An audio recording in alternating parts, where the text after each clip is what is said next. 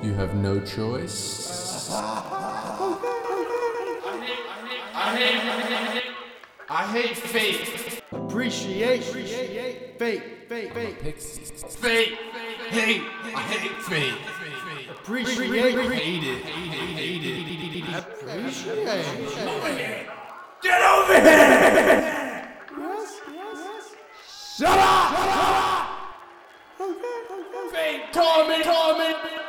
I have, have all the choice. Whatever happens is what happens. We're all just being controlled by a fourth dimensional eighth grader up at 2 a.m. watching fourth dimensional Netflix. Netflix. Guys, pillows. I hate them. Never bring them over here. Fate. Torment. I hate fate. Completely When we effortless. Learn the other shit, if you can learn other shit. When we learn the other shit, if you can learn other shit, learn shit, shit. I had a feeling in my heart and in my soul. You could also make an explanation. Welcome to the Cosmic Mind Podcast. I'm Forrest, your co-host. And I am your co host, Christopher. We're here to talk about butterflies. Just kidding. But what made you say butterflies? Was that a choice you made, or was that a predetermined thing that you were already going to say? From the moment time started, it was planned that you would say that. Or did you choose to say butterflies, and now there's a separate timeline where you didn't say butterflies? And you made a choice, and it was your choice that made the choice. All right. Let me let me hit you with something. So, I would respond to that by saying initially I said butterfly because on the wall behind you I see like one, two, three butterflies. So I guess because seeing them that made me say it and then trying to be funny. But how does that play into like the fate and free will kind of thing? Because that because it could still be predetermined that that butterfly was going to be there Ah, and you were going to look at it and it caught your eye and not the mushroom and not the orb there's a lot of butterflies Yeah. so i mean it would it's more easy for your eye to hit a butterfly yeah there's qu- wow Yeah, I got a lot of butterflies. A lot of here, man. butterflies in Listen, here. let's count. One, two, three, four, five, six. I think that's a flower. Six. yeah for sure six, And I bought, six butterflies I bought two butterfly magnets today. wow Yeah, two of them. Huh. So that's a. Well, I guess they're in a different room, but listen, butterflies. Um, yeah, I don't know really what it was that made me say that. It's an interesting. Let's get into it, guys. Fate. this Free- episode is going to be fate and free will and it's going to be fate and free will Yeah. Was was this episode predetermined? I don't know. I think whatever we talk about today, we were already going to talk about. So this should be easy. Yeah, this Right? is going to be This be so effortless. easy. Effortless, completely effortless. It's already planned exactly what we're going to talk about. The episode is already something that exists. So I can just sit back and just Just sit back and relax. relax. So what happens when we try to do that? Just sit back and relax and then let fate unfold. Not much. Dude, nothing. Not yeah. Yeah, So, really? It's like it's the more you think about it and think about fate, I think, it's just like the less shit happens. Yeah. The yeah. more you think about it, because Because I mean, my my view on fate is pretty simple. I think objectively, like there's a certain way atoms are going to interact with each other. There's a certain thing that's going to happen, but we don't have the ability in our mind, like sober at least, you know, um, to like contemplate that, you know. So we have the illusion of choice, and I talked in last week's episode about how I view reality and experience as being the same thing. If we have the experience of free will, then in my reality, we have free will. In my view of what is reality, we have free will. But I think on some grander, incomprehensive scale, like it's it's all so and whatever hold on what about this as well? Whatever happens is what happened. And there's no use thinking about what didn't happen you know because that's a whole different world you know? That's a that's whatever happens is what happened. And i mean i don't know so i could It's go really both tricky ways with it really. though. yeah. Because you you telling me that like in my head it's hard to hear that because you say you say in my world it's free will because i have that perception. But then you say but in the grander scheme. So my question is is your acknowledgement or awareness of that objective truth of well maybe it is faith just because you have that awareness or acknowledgement does that mean that maybe that's your underlying opinion and it's you're not as strong in the well i think yeah i because think it's a good that's a good outline and like I I kind of agree with that and I like resonate with that as well because your experience is your reality but the reality is we kind of do flip-flop between the two at least in my life. It's not always free will. Sometimes I feel like there's no way that I chose for that to happen and it happened that way. You know what I, Yeah, yeah, definitely. I do feel like there there are some things that just happen in the universe. We can call them coincidences or or like miracles or whatever you want to call them. Just w- the weird things that happen in your life. We are like, wow, that that's really like something else. Like that couldn't have just like. Yeah, I I feel like yeah, I feel what you're saying. Like Mhm. there is some like I do feel sometimes that there's like a plan to the universe. Like like when you like All right, let's let's sort of take roles here. Let's battle. I'm gonna battle for fate. Okay? You want to battle for free will? Is that cool? I'll Yeah. start. yeah Okay, so Chris, fate. I know what will happen. I know what will happen. Do you want to know how I know what will happen? yeah explain to me. Imagine a billiard table, okay? You hit the ball, hits off of a wall, hits in the pocket, bam! You knew that shit was gonna happen. If you could calculate every possible um, element of how you were hitting the ball, where it would hit in the wall, you know exactly, like, alright, say you were gonna break a table for the unhit people who don't know pool or billiards, billiards, uh, you put the white ball on one end of the table and you make a triangle out of balls on the other end of the table. You hit the white ball with a stick like bang. The white ball flings across and hits the other balls, and the objective is to get some of the balls in holes. Sounds complicated, but if you know what I'm talking about, which you probably you probably do, it's a pretty popular game. All right, listen, I've been explaining billiards for a minute now, but the point is, what made me do that? Actually, that wasn't the point. I don't even know why I said that sentence. All right, if you could calculate every possible way you were hitting this ball, you'd know exactly what would happen and where every ball would land after you broke that billiard table. You're using the billiards, you planning a shot in billiards as like a metaphor for if you could understand what you're saying is if you could understand every variable of how whatever makes this world happen happens and Mm-hmm. how they interact, you could predict everything that was going to Hey, happen. Maybe that what you're you, saying? Maybe you should be the the the, the faith No, I can. I can do free will. I just All right.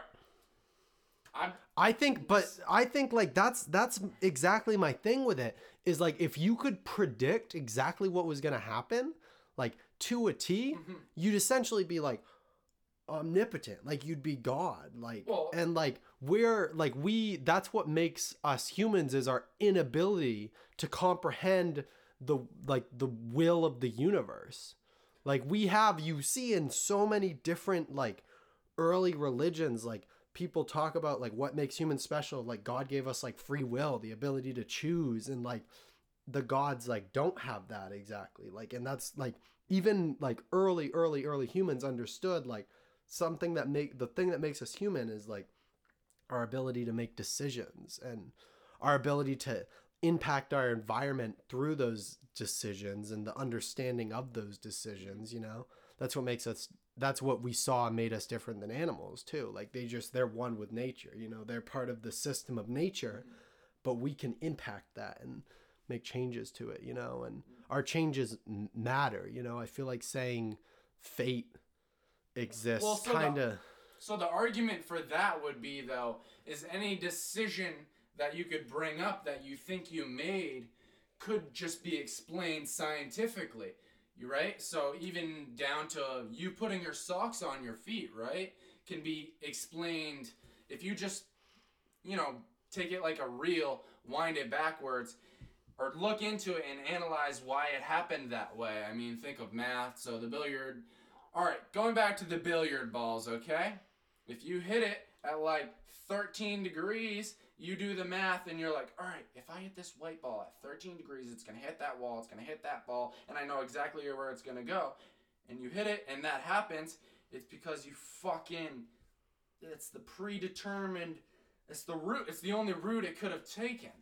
Man, i think we talked a lot in the last episode about kind of that idea of like it's subconscious. as above so below and as below so above you know that it, our reality exists in infinite length on infinite dimensions you know? So i feel like there's always going to be variables that you can't comprehend. Like even now the computers we have like we're we're now discovering like with those computers that allow us to understand everything so much we're discovering shit we can't understand. Like that's what quantum physics is. Like um or quantum mechanics like quantum is just like kind of a fun name for shit we have no clue what's going on yeah. like when you have atoms together and then you separate those atoms and you change one, the other one changes, even though they're separated, because they're connected somehow that we just can't understand at all. And that could that could happen millions of miles away.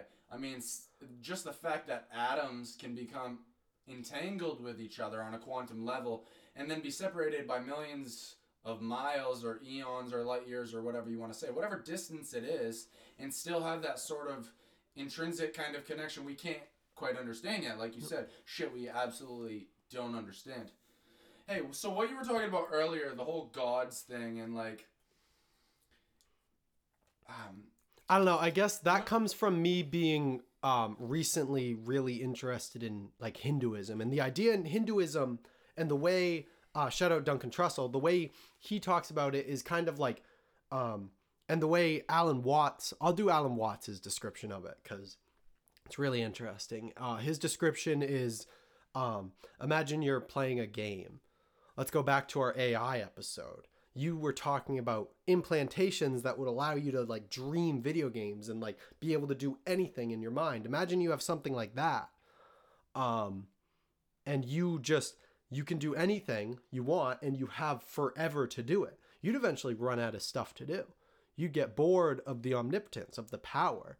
And so what you would do is you would create a situation for yourself where you forget you have that power and you have obstacles and um like the in back to the Hindus the Hindu belief is that everything was God and then God created the universe and we're all God um Ram Dass puts it as we're all God in drag like we're all just um God experiencing different shit cuz he it was bored of being omnipotent Okay, so I I absolutely agree, but just the argument for that that I would say is like uh, a lot of logical people would say, if you were a god, they'd say, of course I wouldn't want to forget I was a god. I could do shit and I wouldn't get bored. Blah blah blah. And the argument for that would be is think of a really smart mathematician, right?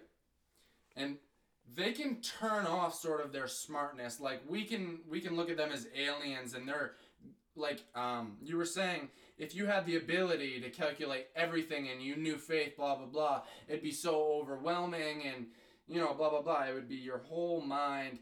But we can sort of in, invoke ignorance within ourselves and invoke sort of self-imposed ignorance and like take it a step back. So like if we were gods, I don't think it could necessarily be I want to forget, but more like a mathematician going about life like maybe knowing a bunch of these secrets that the lay person wouldn't know, but they still can just like be okay in the world, be normal, go to the fucking supermarket, be okay.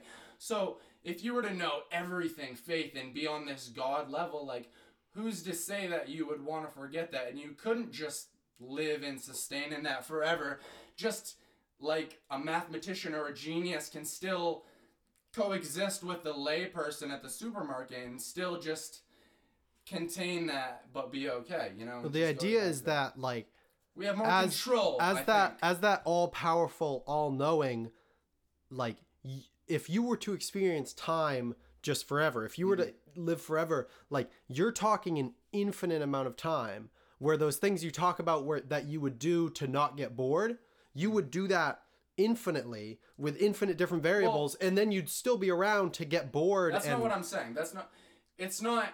I'm not saying the god or the mathematician does things to distract them to make them forget that they're smart and overpowering. I think it's just the fact that you would want to forget. Like, I think we're over dramatizing it a little bit. I think we have more control than you think. It's not you'd run out of things to do to distract yourself. You wouldn't want to.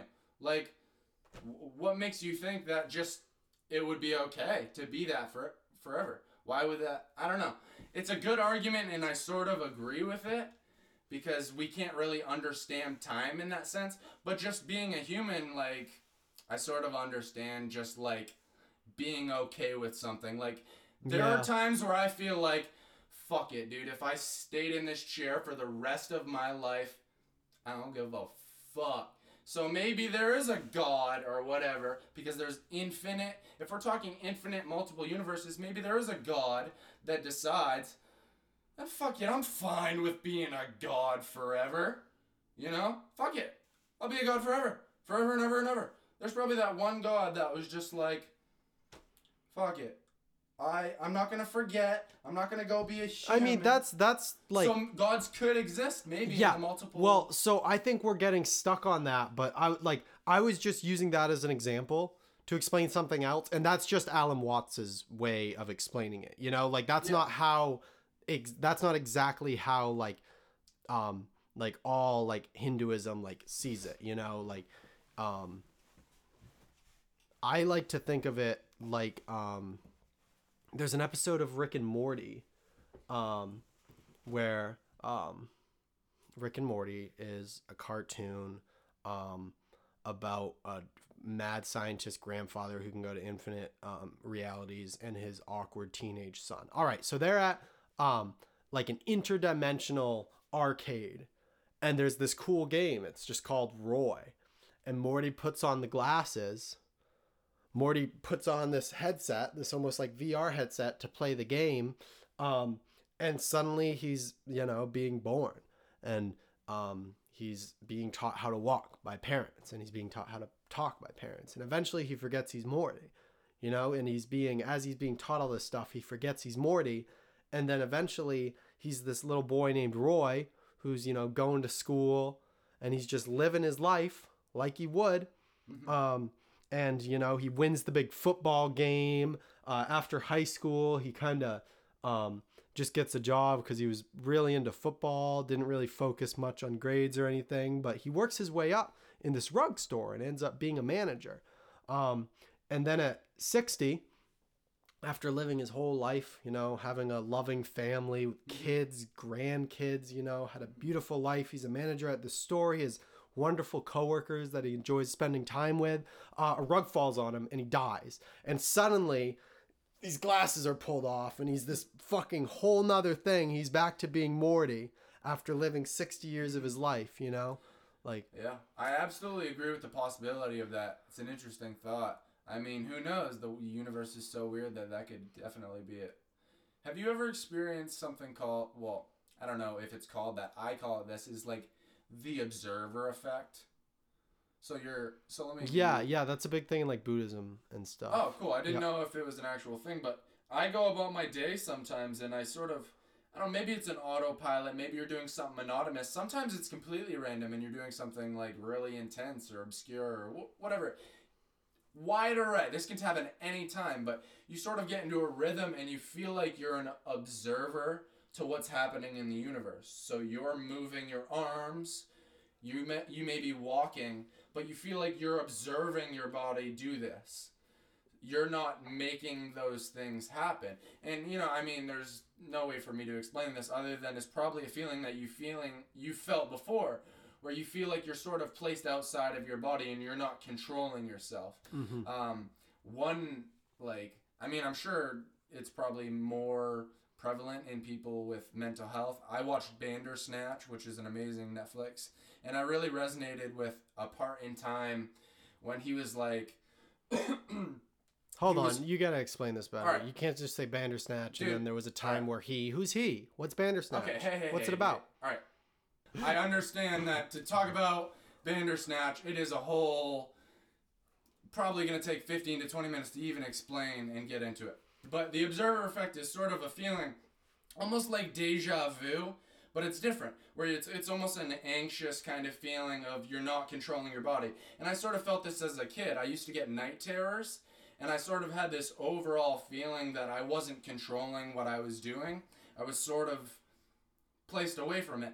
And whenever I'm feeling like that, it, feels like I don't have control of my limbs. It feels like everything is being orchestrated and moved for me. It, it feels like fate, whatever that word, whatever that feeling is. I've talked to so many people that have felt that before where they're like, "Yeah, sometimes I feel like I'm not even controlling myself. Like I'm I'm cutting a vegetable and I'm like, wow, I could just cut off my finger right now." And they sort of scare themselves, you know? We have like these taboo thoughts in our mind where as soon as we think about it, it's like a mental wall, and we're like, like breaks, and we have to sort of like control ourselves. Our breath gets heavy, and you're like, which is why I was bringing up Bandersnatch. There's a scene, we'll get into Bandersnatch, but there's a scene where he's actually holding his wrist back from, I think it was pouring tea on a laptop, or he's physically stopping his hand from doing something, and he's I think in the series he's going through some sort of mental illness, but I think that's something we can all sort of resonate with is that feeling of being out of control sometimes, and we don't even let ourselves fully experience um, what that is or what that force is that's trying to make us do something. Like you may be laying in bed one night and think, think, what if I just fucking got in my car and drove to New Hampshire right now? And you're like in your head you sort of like your heart starts to beat for a second like what thinking what if i lost control to the point where i didn't have control and i was observing myself drive to new hampshire or do any host of things you know just those little anxieties of what if i lose control and i'm stuck observing myself you know Mhm. being in that perpetual state of I don't know. It's kind of a terrifying thought. Fate, you know, subscribing to fate. It can be real positive and be like, oh, fate, I'm gonna find the love of my life because I'm supposed to. But like, it can also be really constricting and like,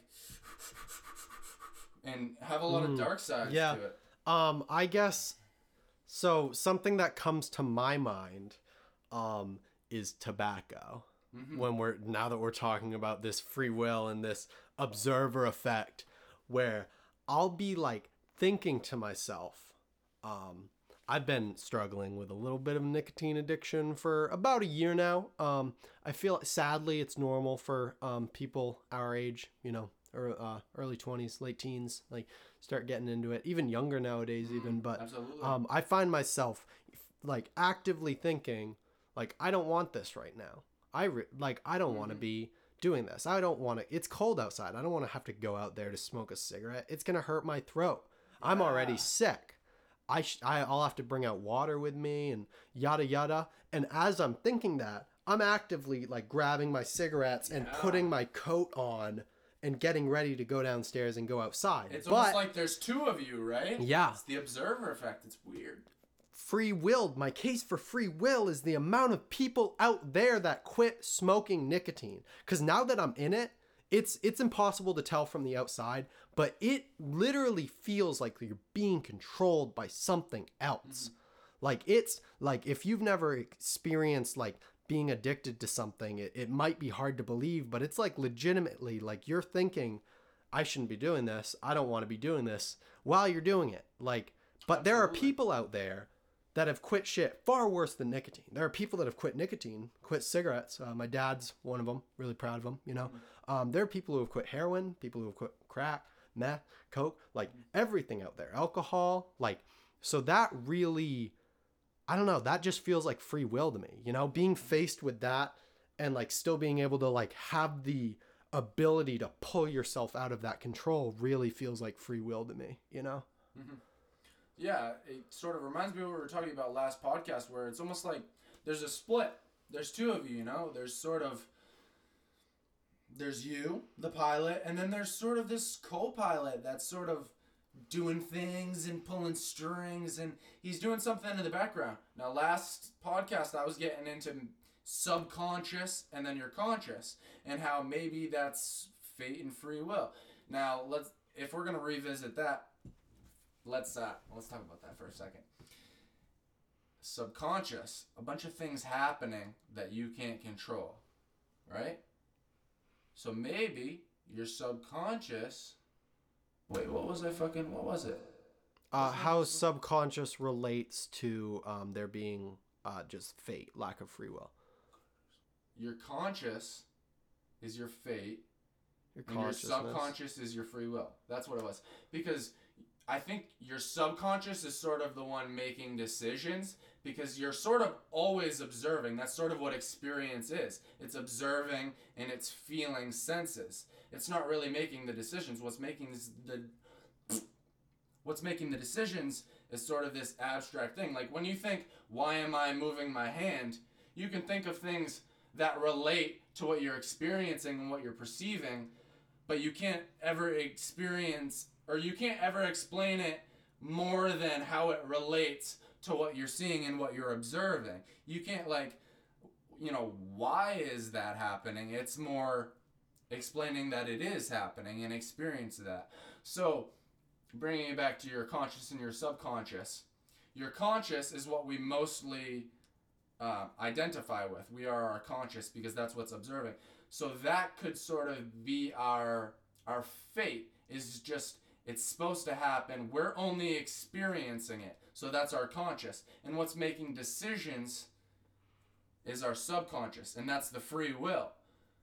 So both of them together is us because we know we have both. We know we have a conscious and a subconscious as humans. We have dreams. We can't explain why we make decisions. I mean, there's a host of different things. We know we have a subconscious. Um, why I like the foods I like. I don't know why I like ketchup and not mustard. Blah blah blah. So conscious, real deal.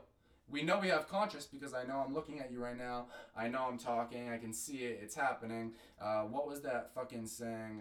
I think, therefore I am, or some shit like yeah, that. Rene Descartes. Yeah. Descartes said that.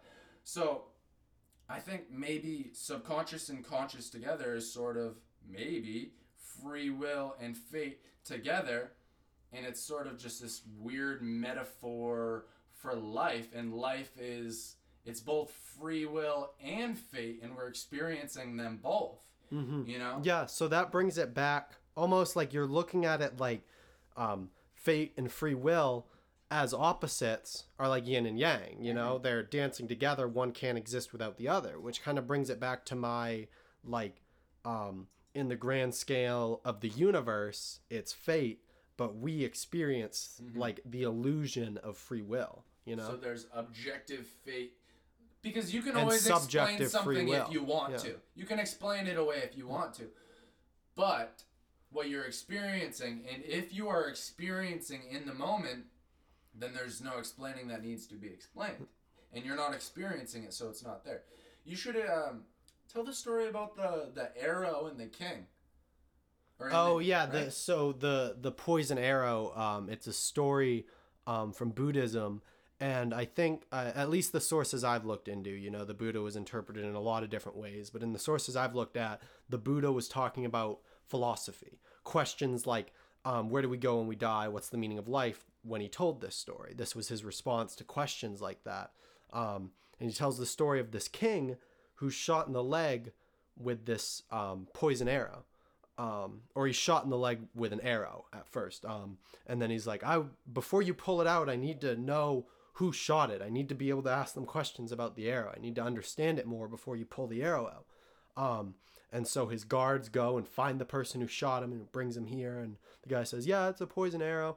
Um, and he's like, "Oh wait, wait! Before you pull it out, uh, his uh, his guards are like, you you need to pull it out. Like we got to get it out. It's poisonous." And he's like, "Wait! Before you do, go get a doctor who can inspect the poison. I need to understand more about the poison. We might not need.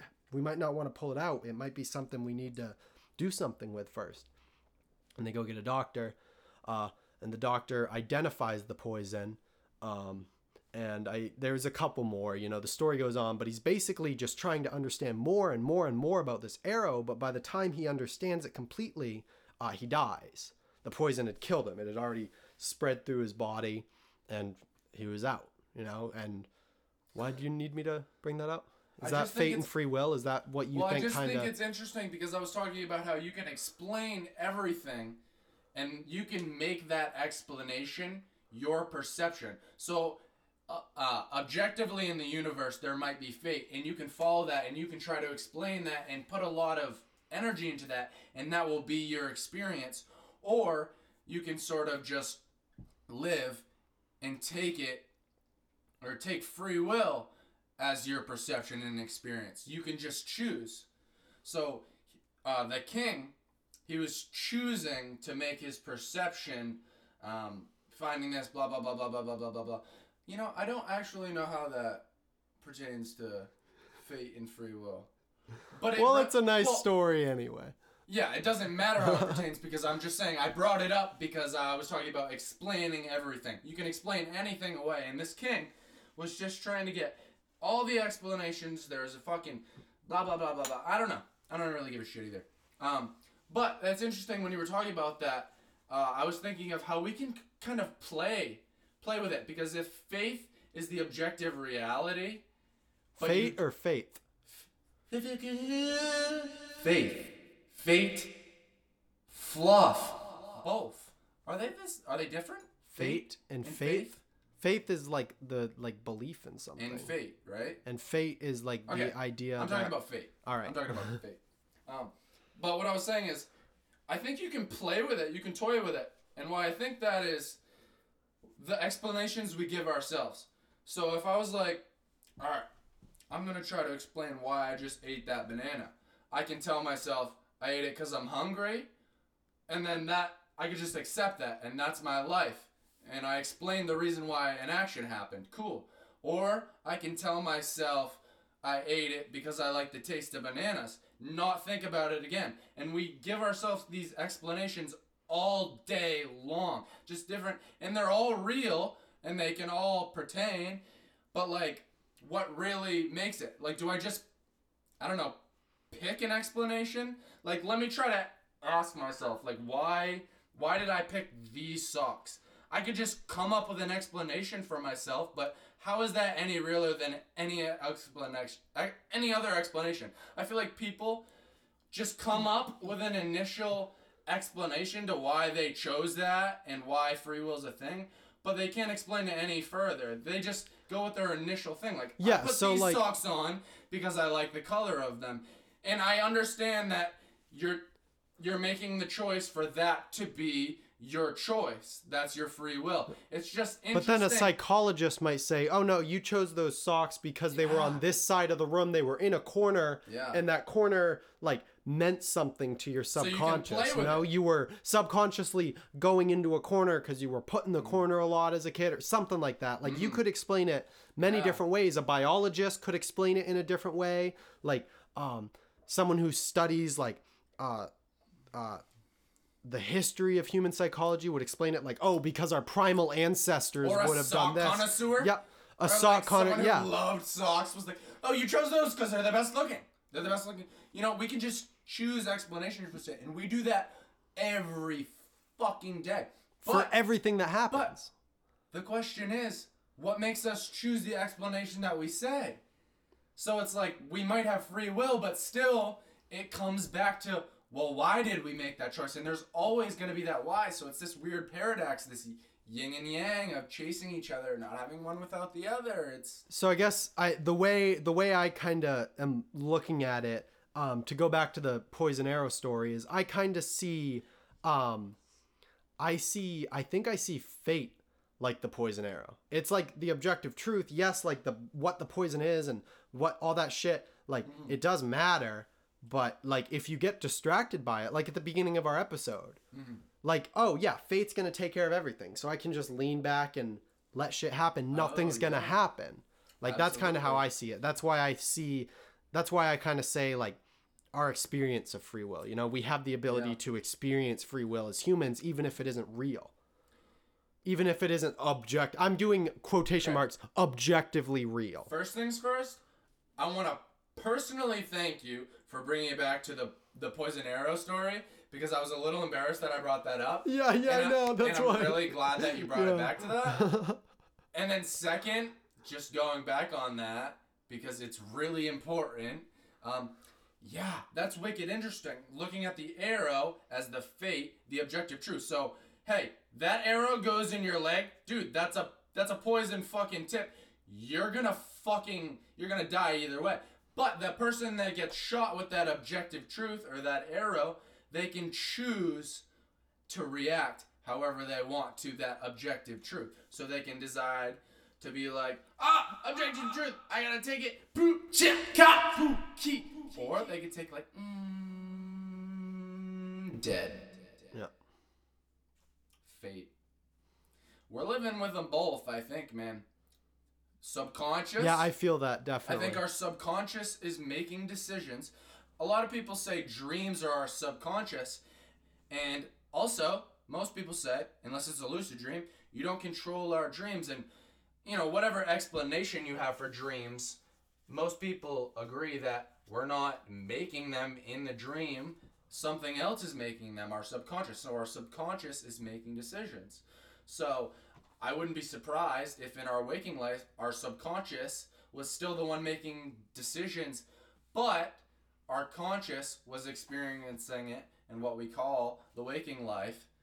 But I, wow, that's interesting because in that world, dreams and waking reality would sort of be equal because really what it is is we're a slave to our subconscious. We're just observing our subconscious's decision. Guys, yeah, I mean they're both states of consciousness. I think we might be law. I think we might be eternally enslaved inside of our subconscious.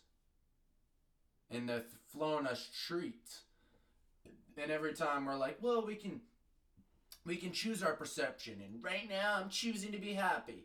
That's really just our subconscious being like, huh, I'm gonna trick them again. Throw them a little dog treat of like letting them. I think they're up there, man. I think our subconscious is really the one fucking.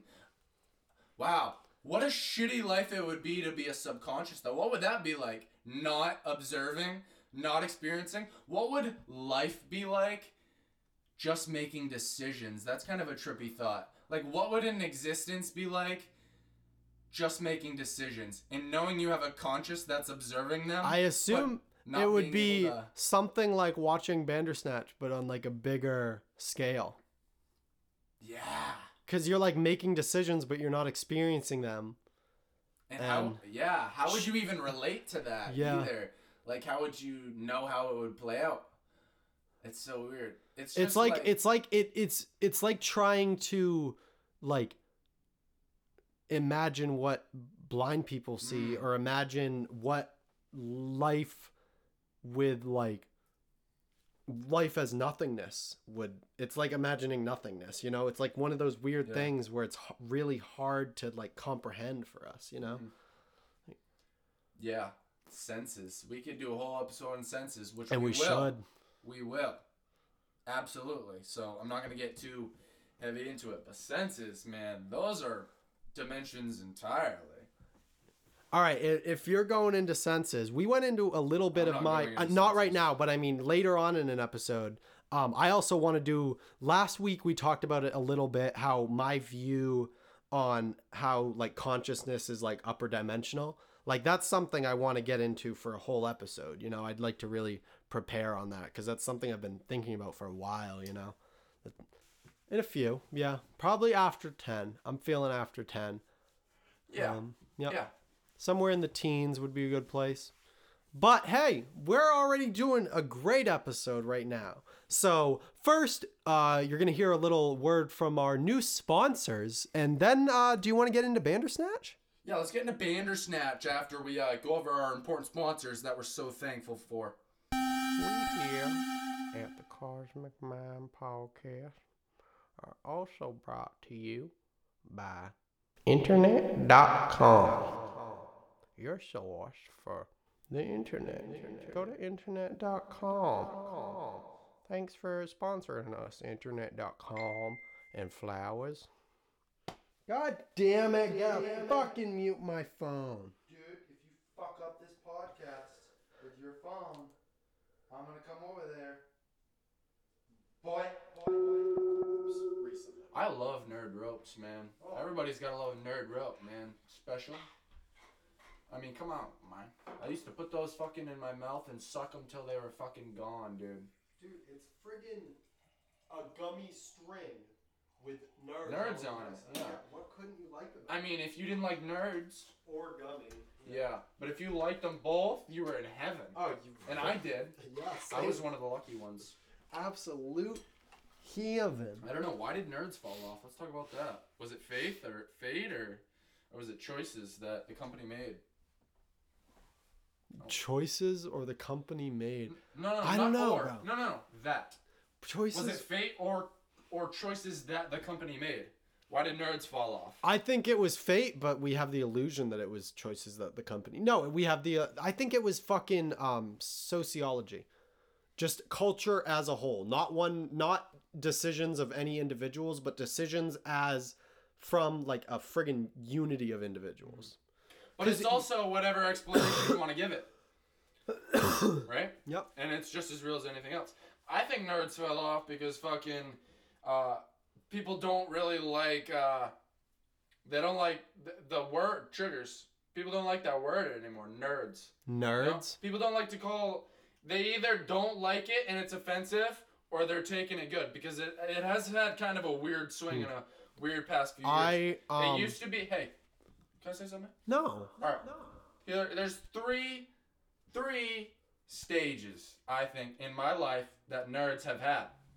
The first stage was insult. You called someone a nerd, bad news bear. Second stage, and then it was a trigger. Oh yeah, God. All right, it was an insult, and everybody used it. and It was mean. And then it went through history where not a lot of people used it because it was a trigger.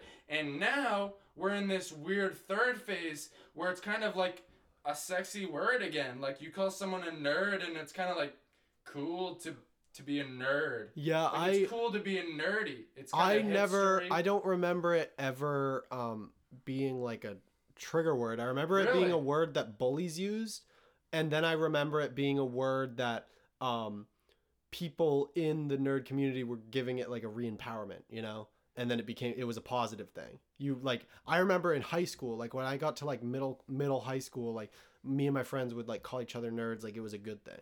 Like wow, dude, you're such a nerd. I love it. Like yeah, I think there was definitely a period in be- period in between for me where nobody used it because it was kind of like one of those off limits word for a second, Huh. where it was like like the word retard. Where like e- that sort of has the same history of when I was a kid. Because when I was really young, everybody used the word nerd, and it was okay to use the word nerd and use it as an insult. And then there was a period of time where like people didn't accept it, and it was around the same time that like you said retard and like it, bad news.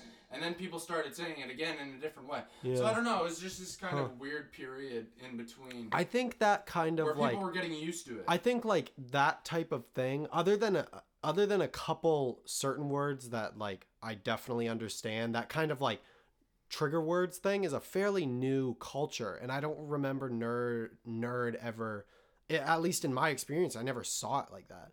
Like I think like that kind of like trigger word type thing is a very uh, new thing, at least since like 2014. Before that, there are obviously Yeah, I obviously mean, I'm not words. saying the phases. there are are obviously words that like people were like, no, that's off limits, but they were understandable words. Nowadays, it's um there are, there are words that like aren't understandable that people are like, Mhm. hey, you can't say that, and it's like, why not? Like Yeah. I used to be fat, I'm allowed to say fat. Like I used to be fucking like legitimately like on the obese Yeah. like part of the scale. I'm allowed to fucking say fat. I've I'm not calling license. you fat. I've I'm not calling you fat. I'm just saying the word fat. I've seen your license. Yeah. Yeah. But hey, I don't mean I don't mean three phases like if you were gonna take a pie and make three fucking equal slices. Most of the time it was a fucking insult in my life. And then maybe there was like a year or two period where nobody used it around me. It was weird and it was not accepted. And then people started using it around. When I was in high school, people started thinking nerds were sexy. Glasses were cool. Yeah, high glasses school. High yeah. school was where it happened for me. I feel like there was a period in um, middle school where like me and my friends were calling each other nerds out of love, but it wasn't a thing in culture yet. It was like nerds weren't. They were in a weird middle ground. I'd say I don't know. I'd say sometime it had to be 2008. It had to be fucking Iron Man and The Dark Knight. Those movies, amazing, good blockbuster superhero movies, are really what drove nerds back into a positive culture. Because before that, all superhero movies were really campy and it turned regular people off. And they were like, oh, comic books are for nerds nerd call it bad. Like, but then like Iron Man came along, amazing movie. Great movie, even outside of being a superhero movie I never thought like the Dark Knight, the Nolan Batman. I think about it a lot as a nerd. Um, I think a lot about how nerd culture has evolved over time. But like those movies were great movies outside of even if you like outside of liking comic books, those were good movies. Regular people went to those movies and loved them. And now you see where the Marvel Cinematic Universe has gone. Um, 11 years later, I can't even count the amount of movies and spin off TV shows, oh, just part of the Marvel Cinematic Universe, not counting other properties like X Men and Hulu shows and stuff. Like, it's in the culture, it's big. Um, I think podcasts definitely had um, a lot to do with the popularity of nerd culture. Um, I think early podcasters, I think um, a lot of comedians are nerds um, just naturally. Um, and I think a lot of early podcasters were people who already understood how to use the equipment we're using to record because they were in AV Club or they were interested in that stuff because they were nerds. Now they have this ability to reach regular people that are like, oh, podcasts are cool. And like, so everyone early on, and even now still, are pretty, pretty nerdy, you know? Like, um, I'd say podcasts and superhero movies were the two big, big things. Um, because D and D podcasts are definitely what brought D and D back into the mainstream. For oh, sure. Yeah, Yeah. absolutely. Wow, I never really thought of it like that, but yeah, it would make sense that a nerd would know when nerds are okay to be nerds. Yeah. Yeah. You must be living life and friggin' shit must be great, dude. Um, it's weird because I don't fully identify as a nerd anymore. I'm Mhm. definitely like I used to be like straight up like like bought comic books weekly, you know, like like was really immersed in the culture. Now I'm definitely more immersed in um I don't like using this term, but either hipster or hippie culture, you know, like music festivals, like friggin' weed. Like I'm I'm definitely more of like a hippie now than a nerd. Um, but yeah, I still have that in me, and I still love everything about nerd culture and all the things in nerd culture. Uh, there are a couple things I don't like. There's um, quite a bit of toxic masculinity still, um, just like really shitty people. But those are kind of closed off communities now. There are a lot more um, good nerds out there now. You know. Yeah, absolutely. Another word that's had a weird life and like in a short period of time, and even before I was born, but like in my lifetime, has had a crazy life is the word gay.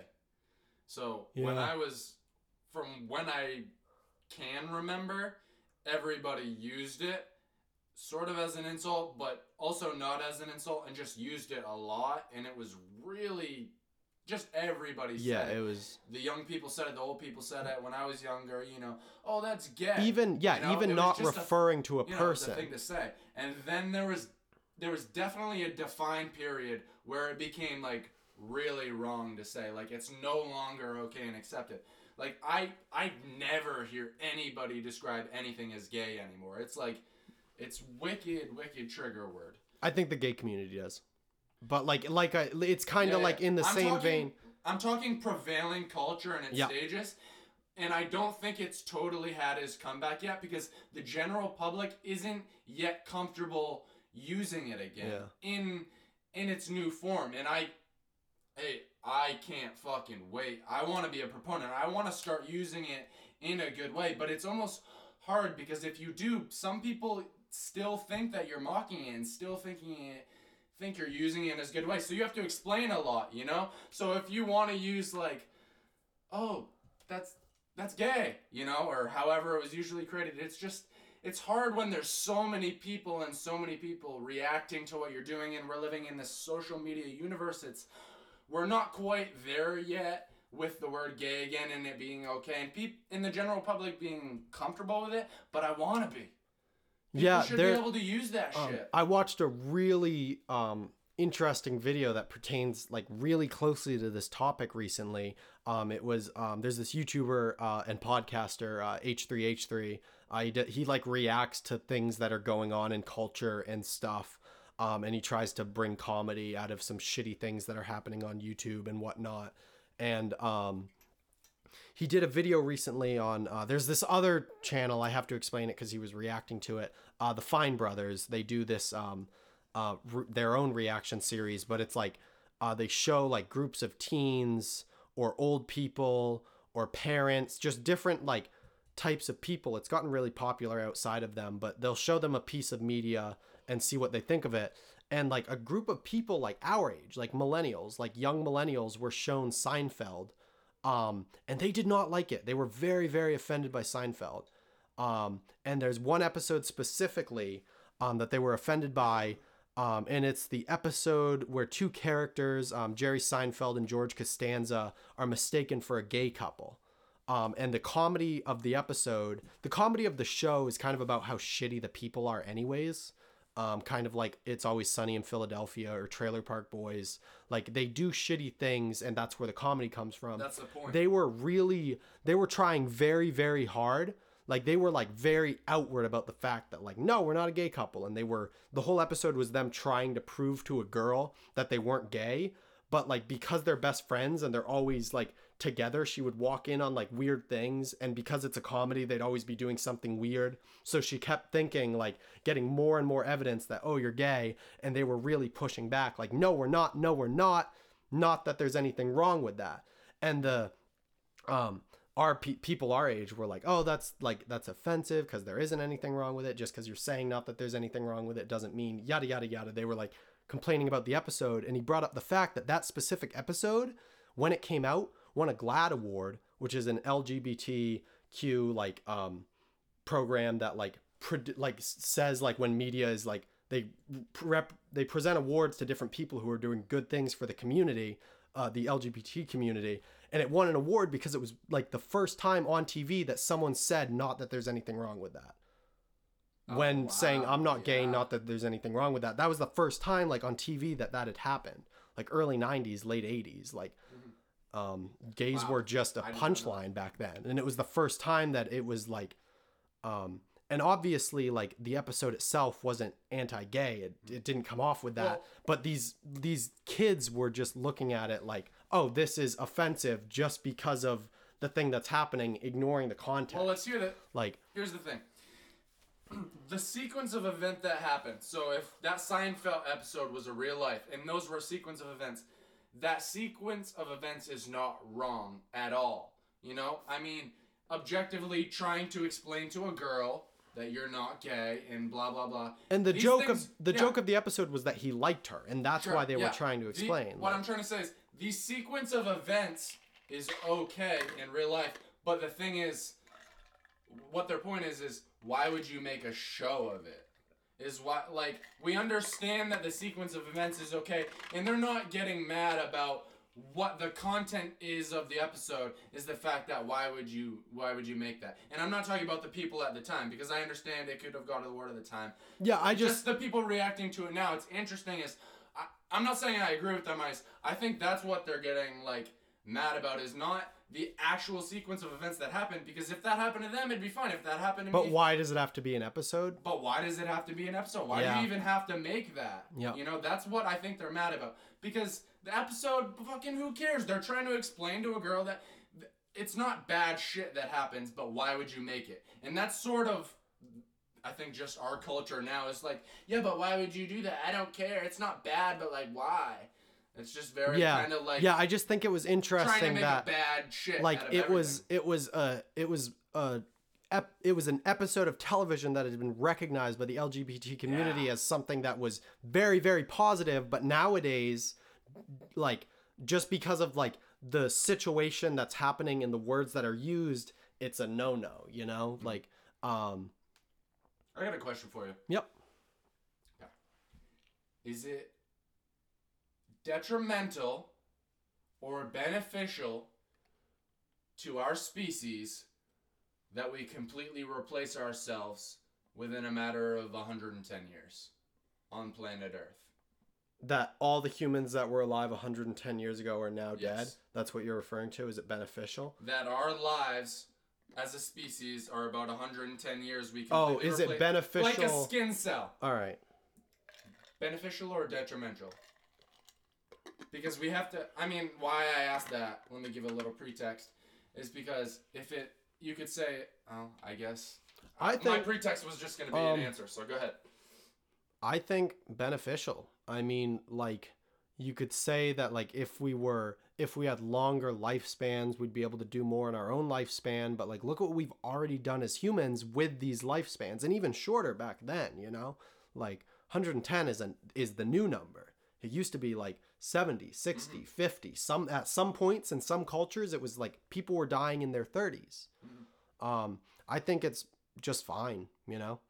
Um I have no like I am so I don't say this in a negative way. I think like I don't want to put people down who think about it, but like immortality for some reason to me is such a like a concept that just turns me off so much. Like it's just a boring concept to me. Not that we can't talk about it, but to me immortality is just like wh- why? I think it's just it's not immortality that's boring to me. I think not dying is boring to me. Like not knowing, like it might be cool to live forever like that, or at least a hundred years longer. Like that might be cool. It's not necessarily boring to me, but not being able to experience death, that mystery, that sounds pretty fucking boring to me. Like not knowing, God, that's like knowing yeah, there's just a always surprise. being here. Yeah. I mean, I guess for someone who hates surprises, they're the kind of people Yeah. that would be like, Yes, I would like to sign up for another 400 years, and I'll be back in 400 years.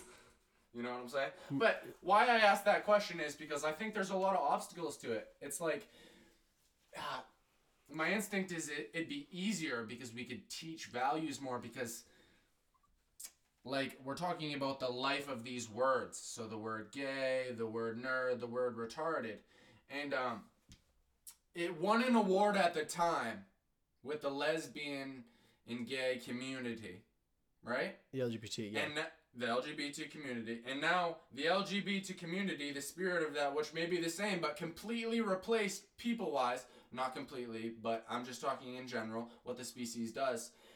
They, because they're new people, they sort of have to fend for their own ideas, and, you know, the communication, we have to communicate everything within 110 years. And with learning more, that's more and more and more we're going to have to start communicating within a matter of 110 years. So it's either we start using computers and AI or we start leaving shit behind. I mean, we're already fucking fuck cursive, right? We're gonna start having to leave fucking simple math behind. Hundred years, we don't even teach algebra in school anymore. We're into jigabig jigdology. I think we'll always have algebra. Yeah, no, absolutely. Like I think we'll always have all the maths. Like I don't know. I think you need they they're built on each other. It's like saying like we have this pyramid in 100 years we won't need the bottom. We'll just take the bottom out. Okay, think of the fucking brain though, bro. It can only have too much. And if you have to communicate all the knowledge of a species in 110 years to to the off stream. What I'm saying is we are getting so much more knowledge into our human brains now more than ever with AI and stuff. What I'm saying is we're going to have to leave shit behind because we don't have space. We can't physically, I think with our brains at this point hold on to fucking algebra because we're going to have like I'm just saying we're going to have to leave primal shit behind. Just like we don't think about shit that some cavemans think about that, and we we probably can't even know that they thought about it because they were thinking about it, and they were like animalistic and primal, and there's instincts. I know exactly No, what no, the no. fucking cavemen were thinking. No, Bullshit. Because the cavemen were on mushrooms, and I'm on mushrooms Okay. too. Bro, bro, bro, bro. Okay, I'm not okay, not thinking, but a good example is instincts. Think of some instincts that we left behind. At the time, they were so fucking essential to them. We'd be talking to kidmen like, ooh, ooh, ah," and I'd be like, someday, ooh, ooh, ah, ah, ah, we not gonna have this instinct anymore. And you're gonna be like, we always will have this instinct. It is the most important instinct. And hey, look, a few hundred thousand years later, I don't have the fucking instinct to fucking No, no. ah, eat my No, I think- fingernails anymore. No, no, no, no. Dude, think if Because we were talking just earlier about the subconscious, bro. What if that's where the what if that's where knowledge and instinct goes, bro?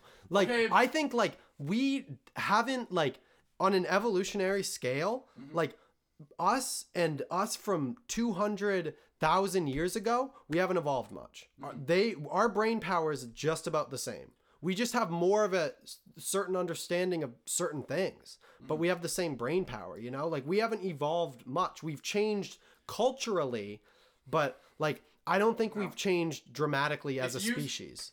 if you say, if you argue that your perception is your reality, if in a hundred thousand years we're not paying attention to fucking algebra anymore, then that's not our reality anymore. I don't know how you can, like, I understand that our consciousness is gonna change and we're gonna be smarter and our capacities are gonna change and we're gonna dig out more space and maybe subconsciously algebra algebra will be there. But if our reality is our perception, then algebra's fucking No, I'm to. I'm still on the Algebra's I'm gone. still on the like the just the from the way math works, like we're not as a species going to abandon algebra. Okay, maybe abandon is a wrong wrong word entirely, but it's gonna be like nothing, dude. I think like I think if anything, if you're talking about like we only have a certain amount of space in our brain for stuff, we're just going to get um like more um hold on, how do I phrase this? Like we're still going to teach algebra. We'll just start we'll start at the top and stop teaching that stuff to like certain students, but then just have way more specialized trades in the future where like you'll want to get into like mathematics Well- so you'll be able to learn all the Yeah, math we've always known always known as humans. Like Okay, maybe there's always gonna be a way to learn algebra, or maybe not. Is there a way that I can somehow feel the instinct that I felt, the evolutionary And you, like, back in the day? algebra That's what I'm trying to say. like algebra isn't just a class it's a type of mathematics algebra is like uh uh, multiplication division like um friggin pemdas like all that shit like there's so much math that's algebra that we didn't learn in algebra class like so you can't think of it like they're just gonna cut out algebra there's still gonna be algebra that's being taught bro No, no, no, I'm thinking fucking in a grand scheme, bro. We're talking evolutions. We're talking species passing on information. So I'm talking about one round is 110 years. So we're talking like 100 rounds, bro. We're not fucking teaching algebra anymore. yeah we are No, we're not. I just I don't think it's gonna fucking disappear, bro. It's it's even if Okay. you don't teach it as the class that is I'm algebra, that algebra as a math fucking is Bro. still going to be taught regularly to humans. I'm not. No. I'm not arguing that it's not gonna exist anymore because we know what a fucking instinct is, but it's not part of a reality anymore. Algebra, I think we're gonna be so fucking vastly different. It's gonna be like cookie shit to us, bro. It's gonna be nothing. It's gonna be literally like what our instinct are as human. Our intuitive like so you think algebra in in it's gonna be intuitive. a certain It's amount of years is to be intuitive like like pressing a button. so like doing gonna be- algebra is to be like No, it's not even gonna be anything that we think of. it's gonna be as Im- unimportant as us just walking from me to that shelf. We don't. We're past. The it. only the only way I Past see it. us like passing algebra is if we just st- If we cheat-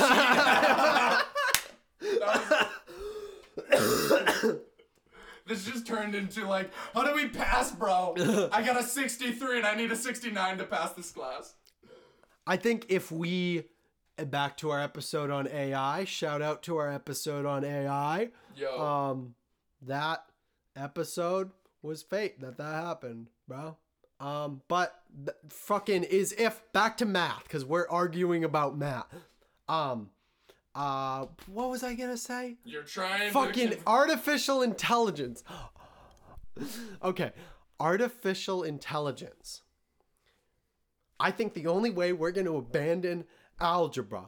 I know you're technically I'm not I'm not saying abandon. I'm just using the word to relay the fucking message your point uh, fuck off. Um the only way we're going to abandon algebra is if we just have the AI doing math for us. And then we're just going to abandon all math. So there's no point in saying like yeah, probably. like I think That, that's probably how it will happen. I think like but like if if that never happens, it won't happen naturally with us gaining more information. I think it's going to be something that? I just I think it's so it's such an integral part of every other type of mathematics. As long as we have mathematics, we have algebra. Okay, as long as we fucking have fire, we're warm, and we don't get eaten by Yeah, but fire's It's like a different important. concept. No, Like it's not. No, it's not. No, not. Fucking algebra. It's literally we are gonna be so fucking past algebra, bro. We don't need to think about it. It's gonna be so fucking instinctual when we learn the other shit. If we can learn other shit, and there's a thread through it all, we won't need to fucking learn algebra. You know, because we don't need to have we don't need to fucking build a fire and cook our food because we have a fucking oven. It's not part of our fucking reality. We can go do it if we want. I I just I think like but like it's not like like it's different with math cuz like with fucking like even calculus like something above calculus if there's something way above calculus someday um like you're still using like algebra is such a like a base level of mathematics it's just in everything else That's you assuming need it that like we, dude. That's assuming that we know so much math. We know nothing yeah i get that like so if algebra's at the start, everything else that we have is also at the start. So in a hundred million years, if we fucking double and we have this exponential growth, uh, the fucking everything at the beginning doesn't matter. It's so minuscule. Anything that we know now is not gonna matter. I'm sorry. That's just my opinion, but yeah i still don't think so dude I- all right, we'll see in fucking. I guess we won't see because Yeah, it won't be in our around is 110 years, ladies and gentlemen. you're talking 100 rounds rounds. Maybe more. I don't know. maybe we're more talking you're the just difference taking be- eventually Okay, well, we're talking the difference between a caveman and us now, and I was using instincts as an example of something. An instinct could be compared to an algebra. All right. I don't see any comparability between fire and stoves and algebra and calculus. You know what I mean? Okay, like let I me- just they're different things entirely.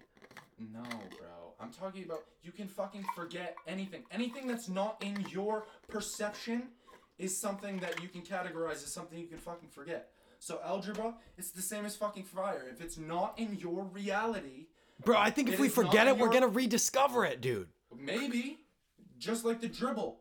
Like that doesn't go against what I'm saying. What I'm saying is there's going to be a point in time where humans algebra is not going to be something that's in our perception. But you're gonna- what you're saying that bugs me. That I understand is like Then what- but what, what? Bugs what? me is you're saying we still have math. We have something way above algebra but without algebra. That doesn't make sense to me.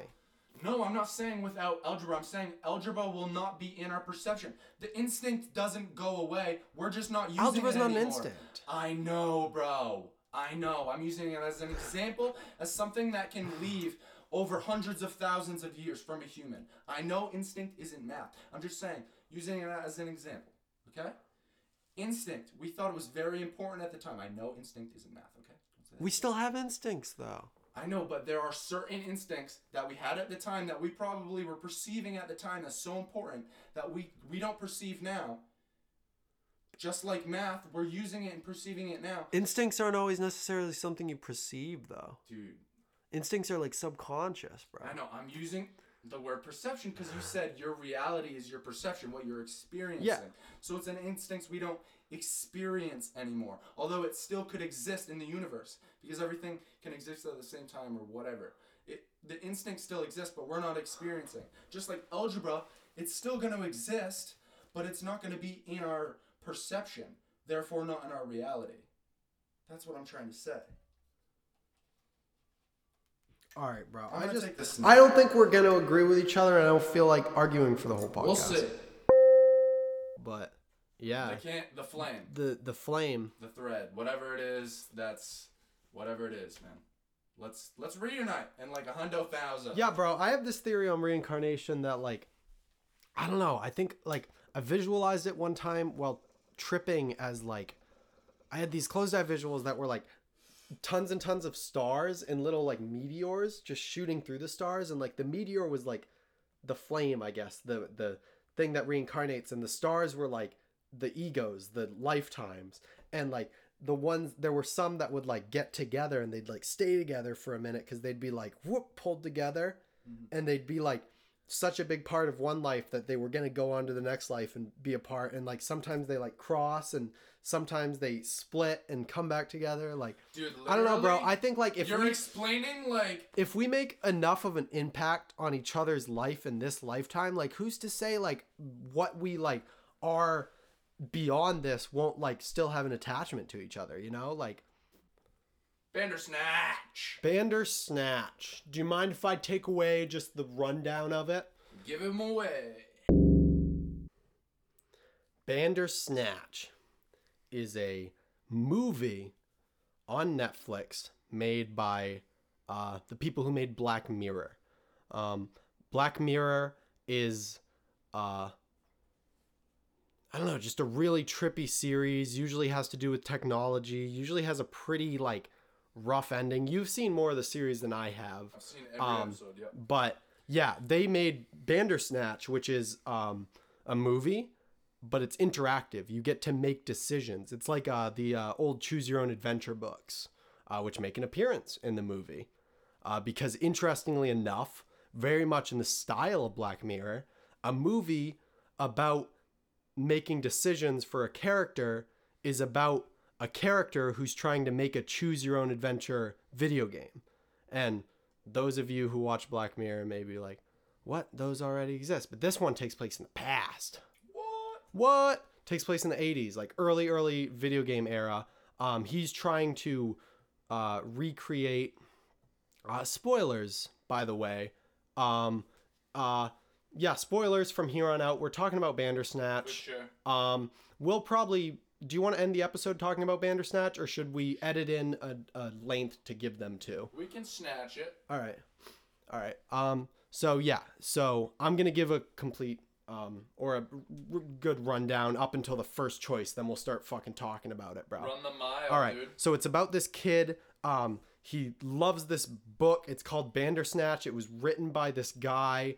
Um, and it's like this really, really lengthy choose your own adventure. And it's like really hard to get through because there's so many choices. It's like um, they end up representing it through like kind of like a tree looking thing. It's like got tons of branches. So it's like really good for its time. And he wants to make a video game out of it. Um, so he goes. Um, so yeah, he's writing this Bandersnatch video game. He's starting to develop it, I think, at the beginning of the movie already. Um, and it's really interesting because it's a choose your own adventure movie about a choose your own adventure game that this guy's creating. Um, It's uh, it's Inception essentially. Bandersnatch version. There's three layers, not just two. yeah. Oh, but that comes in way, way later. Sure. And sometime you might not get it. That's The book. No, the the third layer. The book. The video game. And the episode that Black Mirror made. Oh, I'm talking about the uh, the very end. No. So maybe there's Yeah. four layers. So yeah, we'll get into that later Yeah. then. It's just three layers. It's interesting because there's an episode about making a book, or there's an episode about making a video game about making a book. Well, it's a movie. It's not just an episode. It's a little longer than the episodes are, right? Were the episodes an hour each? I don't know. I don't even know if I would. It felt it more movie. like a movie feel to like, me. I feel like they need a new name for something. Because it's like that. not part of a season or anything. I think they need It's a new really- name for something like that because I mean, it's a it's an interactive movie or interactive media. No, that would be video games. Yeah, they're I really they this is real, name for it. and that's why that it's groundbreaking because we we don't know how to describe it. Video games already exist. Movies already exist. There are a lot of people complaining about this online, and there's a response. Uh, I'm gonna have to find it because I don't want to misquote him because it's amazing. But the creator was basically like, "No, like this is groundbreaking. Like fuck you. Like whoa, Yeah. wait. Um, well, it was basically like people were complaining, and he was saying like, if you don't like it, then don't watch it. Fuck you. Like it was a really interesting hey, response. so real talk, um, Bandersnatch. The the choose your own adventure thing. There's only a certain amount of possible calculatable storylines you could go through, right? So if you think about it on a weird scale, wouldn't any video game, so even something like Call of Duty, be a pick your own adventure game? um, because you could calculate. I mean, yeah, but those are games. This is this is um, I don't know. This is live action, bro. Yeah, people were complaining about it um, online. Said there were some people that don't like it. Um, I don't want to make decisions. I don't want to do any of it. Well, fuck off then. Do something else. And there's some people who think, oh, it's too simple as a game, or games have done this before. Well, this isn't on a gaming platform. It's on Netflix. I'm well aware that of what your computer game is. Thanks. Like he's saying, like it's it's its own thing. Like it really, like it. I think it's groundbreaking. I think like it being on Netflix for like everyone is like uh-huh. like something else. Like it's a movie, but it's interactive. It's not a video game at all. So, Like you could you could fucking do this with your remote control. alright. So, you know how fucking Elon Musk talks about how we're kind of already cyborgs? And it's sort of a latency thing. And he kind of looks at it as a, as a spectrum. So, glasses, using glasses was the first cyborg. So, it permanently is changing your perception of reality. And it's something that's not a part of you. Mm-hmm. but it's you know it's intrinsically connected so it's cyborg and we're what he wants to do he wants to do a brain interface with a computer to uh, improve latency so from a straw to a highway essentially. So just in an abstract way i'm comparing video games to bandersnatch. If we sort of look at it like latency and you could calculate every single thing that could happen they're both sort of presented in a different way but if one was like a million tempo and one was like 0.1 tempo, Bandersnatch being the low tempo and fucking Call of Duty being the high. Because you could calculate Mm-hmm. With every little interactivity. I thing that feel you. So when you're in the space of Call of Duty, you could sort of, in abstract thought, think of that as something that's presented to you, just like a movie, but your decision rate is at like a million decision rates per second because you're moving very Yep. fast.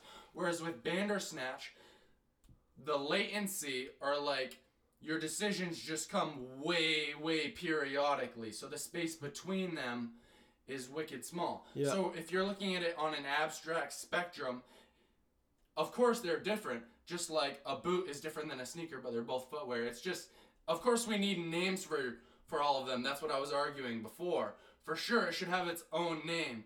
It's not a video game. But if we're looking on a spectrum, it's interesting that like it's kind of like a low latency. Like they're giving you most of the perception, and there's I don't know. It's just So, yeah. I guess calculate What that makes me think of is whatever we have in 200 years, when we're looking back on history, these two things will be in the same paragraph. Video games Yeah. were invented, interactive movies were invented. Same paragraph. Same paragraph in a history book in high school. I'll agree with that Yep. for sure. Yeah, I kind of get that. That like in the grand scheme of things, they're going to be really close, but mm-hmm. like I think on just the just the scale of interactive media we have now only goes back um like at least like late 70s at the very least, but like 85 was available to the public, like fucking Nintendo. Like I feel like Pong and Atari probably came like at the very very least I'd put it at like 70s. Like Um, so just takes in place in '84, right? yeah, ju- yeah, um, it does. Um, just in what we have now as a timeline, like it's a pretty groundbreaking thing For sure. because we're still in the very early days of video games, and I'm sure in 200 years, if you were going to study interactive media, they would definitely have their own textbooks Mm-hmm. and maybe even classes, but like, I don't know. In the like in in the regular eye of the average person in 200 years, they're the same exact thing. Yeah. I guess we're if we're just like classifying the abstract scale, like you could even compare like a movie to a video game. With like a movie, you s- you have the choice of start, I stop, think- pause, but it's something that's presented to you. Yeah, I think that's going to take longer for them to be the same thing, but um I think yeah, you could say. Yeah. Um you get to it, it's really cool there's this one decision where you get to uh, pick music and it actually like affects the soundtrack Yeah. of the movie itself. Uh you get to pick cereal, it affects a commercial. Um but then there's the first big decision. Um and you like go Do you want to give a quick rundown? I don't remember the first decision. Fuck. All right. Yeah, there's there's there's quite a bit. Like it's a you make a lot of decisions. I think I think there's something you talking to your father and you ignore him because like you have a difficult relationship with him, whatever. Part of the s- s- plot structure. But then you like um go to a video game developer and pitch them your idea, and that's where the first like um d- big decision comes in where you're like, wow, I get to whoop choose between two real opposites. I think there was there was two three really potent potent moments in Bandersnatch. oh, for of. sure. Yeah, One being um, the main guy. What was his name? the main character, The guy who was not Colin. the main character. All right, so the main character and Colin have an acid trip, and um, Oh yeah, Colin just goes philosophical bumble, saying some crazy stuff, and wow, very potent. yeah. So he starts talking about the infinite realities that exist because of the choices we make. Every cho- every decision you make, no matter how small, creates a different fracture of reality. Um, and So, uh, another potent, potent moment in Bandersnatch was breaking. wait, but that- tell what happens after he does that, bro. The potent decision. What's that? the potent decision that you make after oh, he's Oh, like I'm- talking about that shit. It it goes into like a crazy decision. I, I never I was never bringing up a potent decision. Oh. I don't give a fuck about the decisions actually. Yep. Bandersnatch was great.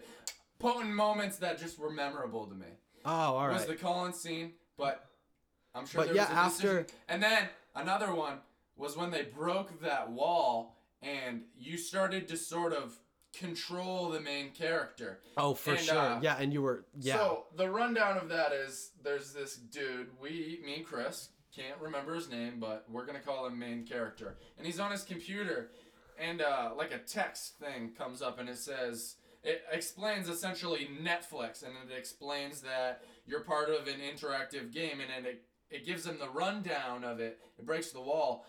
And you it ex- tell him you tell him like he asked for a sign from God and like you if you hit Netflix, Netflix shows up on the thing and he's like, "What's that?" and you try to explain it to him, but he just can't understand it. Yeah. Yeah. So they explain what Netflix is, and they explain that you're controlling. They explain to him that we, the the viewer, so I or Chris or you, is controlling him. And at that moment when they explained that, I had a feeling in my heart and in my soul that in some weird way in the multiverse somewhere I was actually controlling uh, the character in this game. Yeah, yeah, it And really started to become emphasizes. Yeah. Yeah, I, I felt empathy, and I actually, the choices from that moment forward, even to this virtual character in this video game, somehow I felt inclined to make better decisions towards him. Now that he knew that I was controlling him in this abstract kind of trippy way, it was, it was a really potent moment for me. Yeah. That was Yeah, a really potent moment for me was after that, I had that same connection. So I made a couple decisions and there was this really bad one. it was, it like kill your dad. yeah, it was kill your dad, and I was like, you know what? I can't deal. I literally like couldn't deal with like making decisions because I so felt that I just didn't make a decision, and it auto decides to the one that won't end the game, Ah. and not killing your dad ended the game. Like you didn't kill your dad, you went back to therapy, Oh, I you went on calmed that down timeline. Yeah. and then you got like It a two out of game. five. I think you no you yeah you got like so the endings give you ratings on how the game turned Mm-hmm. out, and that one gives you like a middle score. It's like you fucking stopped going crazy, you got on your meds, you made a two point five, you're good. Um, I it auto corrected to the kill your dad. And Oh. so I didn't touch it, but then I made him kill his dad. So my not interacting with him made something worse happen. And I was like, holy shit, I gotta start doing good shit. And um basically, um on the kill your dad one, um, I ended up so there you go down a lot you kill your dad and then it's like all right chop up the body or bury it. And um, one of them has a couple different things that don't work out. One of them i think it's like the chop it up is the one that i eventually had to go down um, to Oh, wow. get into it without uh, ending it um, on a bad one. And um, i eventually went down that one um, and like after a little shit happened um uh like someone comes over. No matter what someone comes over. You can't avoid someone coming over. It's either colin or the head guy at the video game company. He's like this middle eastern dude with a long ponytail and a beard glasses. He comes over sees the body um calls the police immediately. Colin comes over sees the body doesn't give a fuck goes upstairs. Um, you show him the game and you're like dude i killed my dad like you entrust in him and he's like um, all right well uh, are you gonna kill me? And then you decide um, and i decided no but i read online that if you decide yes he just takes it. He literally just like is like can you at least make it quick? That's crazy because there's another moment in it where um, they're both tripping on acid that's what i was gonna bring up And when you brought up the acid on the deck. You know, I don't know, maybe 20 stories up or whatever. If you fall, you're dead. And Colin, you know, goes on explaining um, none of this matters. Uh, there's a hundred different paths. There's a hundred different reasons. Blah blah blah. And uh, you have the option to jump off of the ledge or have Colin do it. yeah he's like it's me or you man And if you if you choose Colin, he just fucking jumps right Yep. off the edge. And if Yeah. you choose you, jump right off the fucking Yep. edge. It's crazy. I uh I chose me because I vibed more with Colin than the main character. I was like, I had Colin jump. yeah, dude, I'm I was fucking rooting for Colin, dude. I don't know why I just vibed with him a lot. So I was trying to like I was like, well, I guess like this is gonna restart. So like I don't know, I'll just do that. Like, and so it's almost like his speech about there being infinite realities didn't convince the character, but it convinced me as the decision maker. I was like, yeah, if there are, me dying will bring me back to before this happens so I can just avoid You know this that's entirely. kind of another way that Wow. Bandersnatch broke the third Holy, wall. yeah, so you know? much. You're He Colin- literally convinced Colin me convinced to kill. the viewer. Yeah. In some reality. So he was like, "It's me or you," and me as the viewer, I was like, "Yeah, I vibe with what you're. It's just a TV show. Like, boom, killed him." And he won. His name was Stefan. He did it. um, Yep. Um, but then it brought me back before the acid trip, so I was able to. Uh, you're being taken to the therapist by your father, and Colin. There's a decision: go with Colin or stay with Dad. Um, and uh, you can either decide to go with Colin, which is what takes you to the acid. Dad. I stayed. I went with Colin the first time, Mm-hmm. um, which is what got me to the acid trip.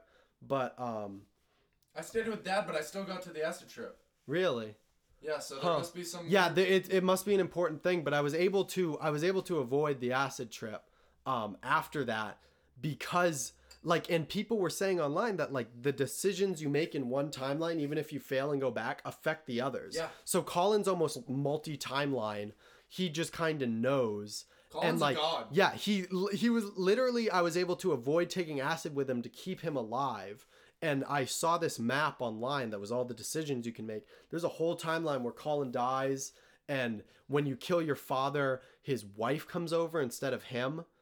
Um, and so basically, the ending I got. Um, so the writer of the book Bandersnatch went crazy and killed his life? wife. In real Uh? I don't think it's a book in real life, but in the show, the um, writer of the Bandersnatch book went crazy, killed his wife, k- killed himself, I think. Um, and he had like these writings on the wall that were like the branches of reality, the branches of choices. So he basically, my understanding was he probably had a breakdown in the way Colin had like a, uh logical enlightenment, you know? Like it caused Colin to be like, whatever, but I'm not going to do anything. Like I'm not gonna fuck up someone, but like in Bandersnatch, author, he was like fuck, and he like Bro, that brings it back to And- what I was talking about earlier. When if you were a god, who's to say you you couldn't control yourself and just be like, eh, I'm fine with it. I just got enlightened, but like, it's cool. I'll just be, you know, I'll casually be enlightened. Why isn't ca- Why can't? Why, yeah, I'm just why is talking like I think I don't think it's impossible, but like in uh, like in infinity, In bro, in things, yeah, yeah, infinity, yeah. eventually, Eventually. like you'll get to that point where you forget Oh, that you're a god. That's the point. What about algebra though? Will you forget about that? In the scale of things. As a god, I mean, Like, as a talking as an grand scheme of enlightened god being. Yeah. Will you need? I mean, if you're if you're a god, you'd be omnipotent, which is all knowing, Uh-huh. and algebra is inside of that infinity, bro. Mm-hmm. You'd be infinite in your knowledge, Uh. so algebra would be contained in it. Okay. Yeah, Well, I agree with that. It always exists. but then when you a part of your forget, then when you forget, All right, back to Bandersnatch. um, yeah. So Bandersnatch, basically, my ending, um, uh, was that Colin came out with the game. The game got five stars, but then he was found out about killing his dad. Not Colin, uh, Stefan, the main character, uh, created the Bandersnatch game. Um, got five stars on it. It was an amazing release. It um, it was a groundbreaking game, but then he was found out about killing his father. Um, the decision I like backed off for, uh, and then uh, uh, went to jail, and the game was like s- smashed. Like eh, like they were just all like thrown away. Like just because like wow that's crazy we don't want our kids doing that in the 80s that would have been a thing parents were like nope I don't want you having a murderer's game like um And then he'd probably go crazy like the Uh, author of Bandersnatch. he yeah in jail it shows him in prison carving that symbol that like branch. branching out symbol yeah that um the author wrote but then it gives you a whole nother scene in the future where you're controlling a girl a video game developer in modern days 2018 but it's a it's a yeah it's a black mirror um 2018 so she like she's developing the movie black mirror. I mean not the movie uh, the movie bandersnatch. Like she's like looking at colin and like programming decisions and you're controlling her.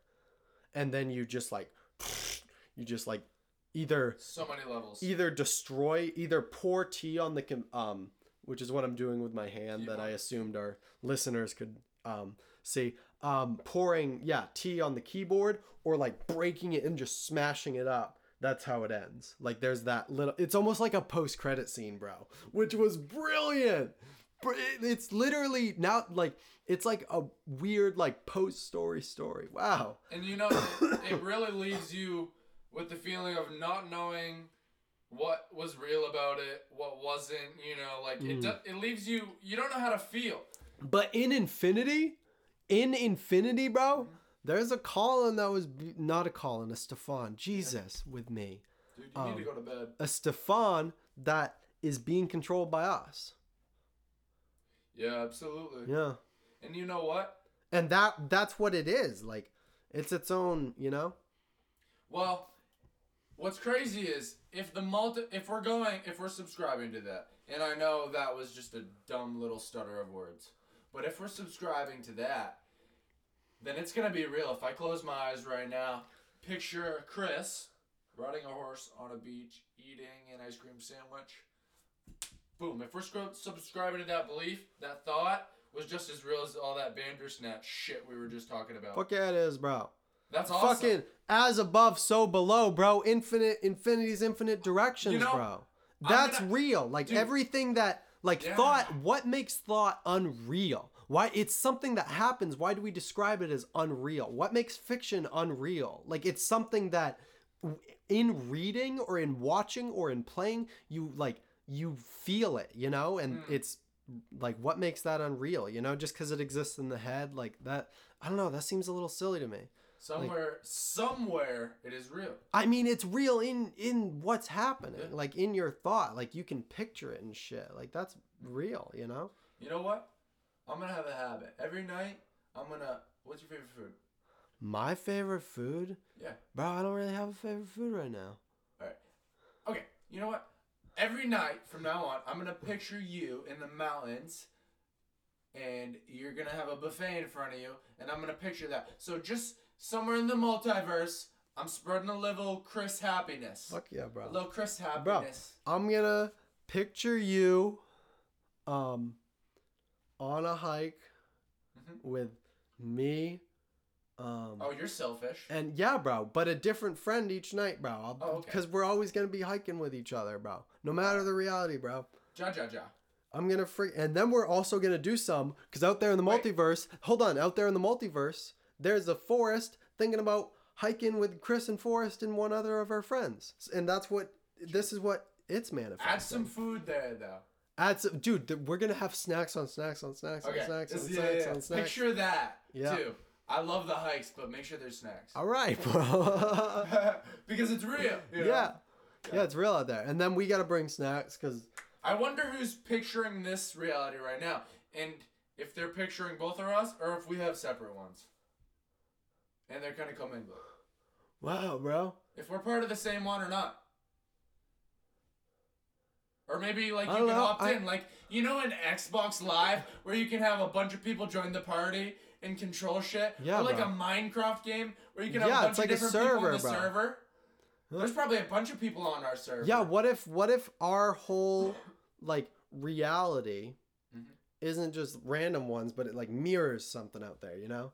So there's a mirrored we're thinking about uh Chris and Forrest somewhere and they're we're the same Chris and Forrest out there, and then we're being thought of by the same Chris and Forrest.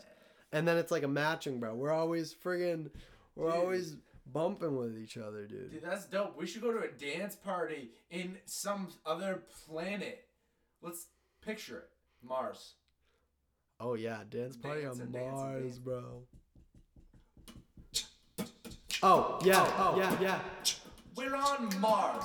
In a nightclub. This is the best. We're in a disco club. Mars! I'm a Martian. I'm a Martian. Oh yeah, there's a lot of cool aliens here. Some are green, and some are purple. Some, some like us, because spaces are upside down. We're on the dance floor with Martians. Yeah. That's That was cool. nice, bro. Yeah, But that's real. That's Yep, real talk. That's real, real out there somewhere. And that happens somewhere, dude. Damn. That's good stuff. I think it's fate that that happened. Wow. What is, so what if? Wow. So our fates just control another fate, and other fates controlling our. But there's Yeah. free will controlling fate, and fate controlling free will. Damn, the universe is Who controls the river? who controls the river. Just whatever. It's it's uh, if which friggin' drop of water controls the river. Yeah, exactly, bro. It's just flowing. it just It's all- uh, they all do. No, infinite directions, bro. infinite And directions. as above, so below. Those infinite directions go back into infinite infinites. Cosmic Mind Podcast. Cosmic Mind Podcast. This has been the Cosmic Mind Podcast. Cast. Um, I have been your uh, co-host, uh, Christopher. Karen. Actually, Christopher Michael Karen. Christopher Michael. All right, guys. Dude, I like Christopher Michael as a friggin' um artist name, bro. I think it sounds Hey, dope. You should tell everybody that that's gonna be your um name. Your what's it? Uh, that's how, name. dude. Friggin' That's how I'll friggin' sign off from now on. But I just did. I just did friggin' I just did my whole friggin' name. What was it? Michael? Christopher Michael, dude. Christopher Michael. You know what? I kind of want a, a cute pet name. I'm gonna, I'm gonna sign off as tissue paper. Tissue paper. Because it's soft. And everybody uses it to wipe away their fears and worries. All right, I've been your co-host, Christopher Michael. And I've been Mr. Tissue Paper. Oh, it's Mr. Tissue Paper. Uh, we're on Instagram uh, and Facebook and Twitter, all of them at Cosmic Mind Pod. Pod is spelled P O D. The other two words you can look up if you uh, don't know how to spell them. Um, and just type uh, Cosmic Mind Pod with that little at symbol at the front into Facebook, Twitter, or Instagram. We're out there. Uh, where can you find the actual podcast, Forrest? Well, you can find our actual podcast at podcasts.com. You can also find us on iTunes iTunes, Connect. iTunes Connect. Connect me, connect you. We are on the us. old, um, as everyone knows, the old Kinects on Xboxes had podcasts. We're on those. Connect podcast, Listen, we got a quantum connection. A quantum, We're- quantum We're quantumly entangled, me and you, viewer. All right, guys. It's been good. It's been great. It's been fate that you've been here. it's been free will that you've been here. Did you choose? It's been Did you both. choose? Did you choose? Did I choose what? Did you choose? Did my shoes Did you choose? Between fate and free will? Yeah. Yeah, I don't know, bro. I like I like the idea that they're yins and yangs of themselves, bro. Alright. They're uh, yins and yangs of each other, but I think, like I said, dude, I think we experience choice, you know, and I think like we gotta we gotta focus on that choice because that's what we experience, you know. Can't I don't want to be thinking too much about how maybe on some grand scheme because what's a grand scheme? I'm I'm right here. I'm on this planet, you know. I couldn't agree more. Here's the thing, guys. Fate, what it does for us is it gives us hope. It makes us feel like everything is to be all right. And you know what? If that's what it's doing for you, then great. You take that. But also feel empowered in your decisions. Feel confident that you can change this world. And you know what? I agree with Chris. Consciousness, interdimensional. And you know what? Perception is reality. So on that, Cosmic Mind Podcast. We'll sign off, right? Signing off. I have all the choice. Whatever happens is what happened. We're all just being controlled.